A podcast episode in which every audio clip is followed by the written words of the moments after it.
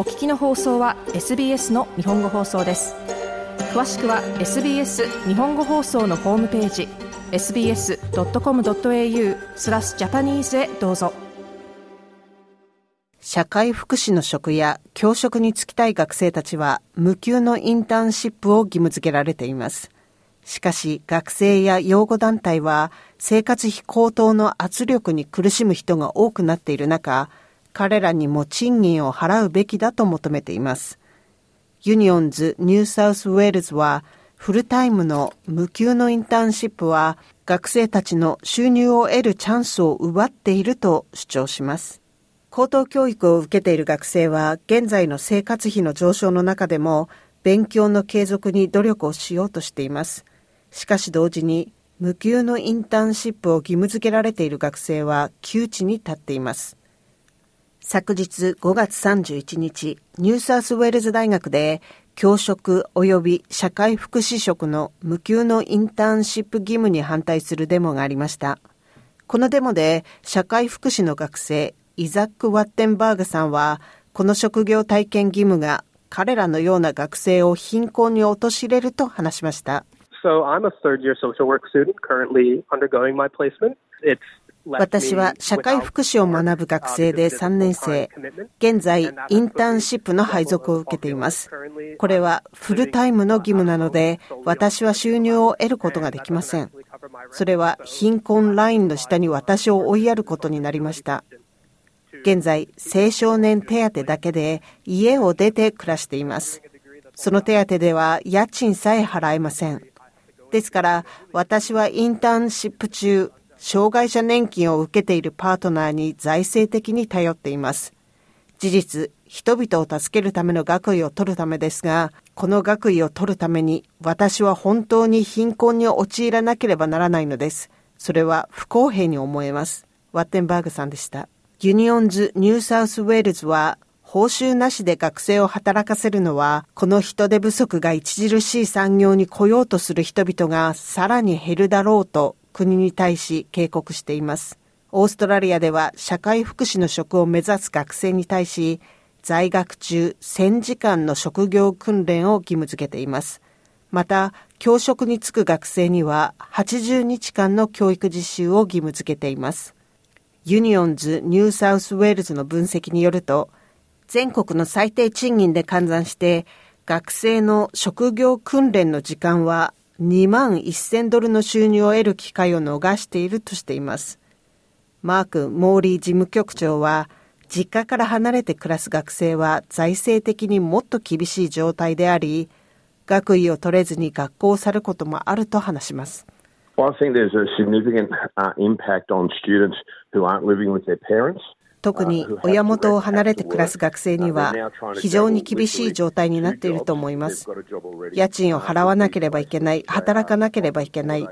もし仕事を持っていれば、職業訓練先との仕事と時間をやりくりしなければいけません。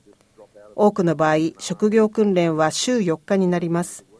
学生にとってかなりの負担となります。そして私たちが恐れているのは、これらの科目について若い人たちが脱落してしまい、職業訓練のためにコースを終わらすことができなくなることです。モーリー氏でした。フェアワークオンブズマンが SBS に説明をしました。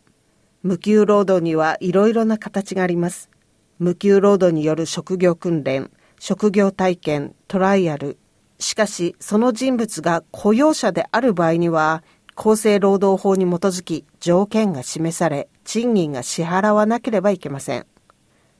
しかしモーリー氏はこの取り決めが学生が配置された組織に提供する重要な仕事を認識しておらず、現状の生活圧迫状況に即していないとしています。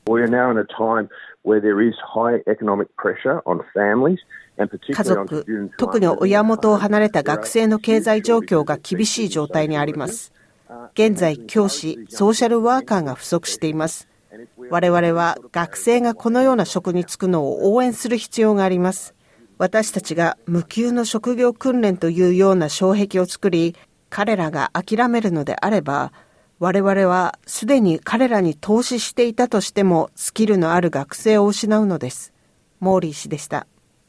オーストラリアではソーシャルワーカー、教師の不足が深刻化しています。オーストラリア社会福祉カウンシルは2022年12月に1470のコミュニティサービス組織を調査しました。その結果、満足にサービスを供給できている組織はほんの3%でした。同様に連邦政府教育省の2022年8月の見通しでは、2025年までにハイスクール教師が4000人以上不足すると予測しています。一方、オーストラリア統計局のデータによると、教職課程を修了した割合は2011年の70%から2021年の53%の下落となっています。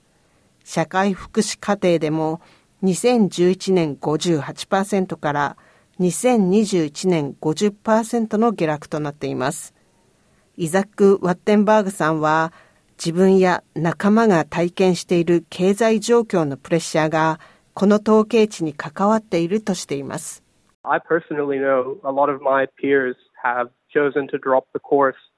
私は個人的に多くの仲間が中途でコースを諦めているのを知っています。無給の職場配属が学位の条件というコンセプトは財政的に不可能です。このことは多くの親、シングルマザー、財政的に家族から援助を受けていない学生に影響を与えます。ですから、一旦このセクターに入って給料が良くないとなれば、仕事に就く前に1000時間のただ働きで燃え尽きてしまうのです。ワッテンバーグさんでした。ソーシャルワーカーの教育機関 ACHSWE の今年1月に出された調査結果によると700人の社会福祉を専攻している学生が無給のインターンシップをしています。同様に500人の教育者もです。この調査を行ったクイーンズランド工業大学のクリスティン・モーリー教授は、この結果は非常に危惧されるものであると話します。The students were very clear in their feedback about having to give up paid work. 学生たちが調査に対し明らかとしているのは、職業配置により収入を得ることを諦めており、貧困状態に追いやられているということです。60%の学生が通常の賃金の4分の3を失っており、25%は通常の収入を丸ごと失っています。学生たちは食事やガソリンを削り、請求書や電話代を支払う余裕がないためにインターネットを切断し、たとえ自分が大人の学生であっても賃貸物件を手放して自分の子供たちを連れて親と一緒に住まなければならなかったと報告しています。モーリー教授でした。昨年12月、教師を増やすために全国教師アクションプランと名付けた計画のため、連邦政府は3億2800万ドルの予算を取りました。このスキームでは、財政的に援助が必要な教職学生の奨学金のために5600万ドルが組み込まれていました。モーリー教授はこれを良いスタートであるとしていますが、無給の労働や不足している職業を支えるためのさらなる予算を増やすことが必要だとしています。The burden shouldn't fall onto those organisations because they are already struggling to run on current budgets because このしわ寄せをそれぞれの組織に負わせるべきではありません。彼らはすでに現在の予算内でのやりくりに苦心しているからです。そして過去40年間で福祉の状態は後退しています。しかし私はこうであるといいなと思っていることがあります。政府がこれらの組織に財政援助してそれぞれの組織が職業訓練に来る学生に賃金を支払うことができればいいと、それぞれの組織のサービス内容が拡大するだけではなく、もっと良い質の職業訓練を学生が受けることができます。現在抱えている物品の不足だけではなく、学生の貧困問題にも対応できるのです。モーリー教授でした。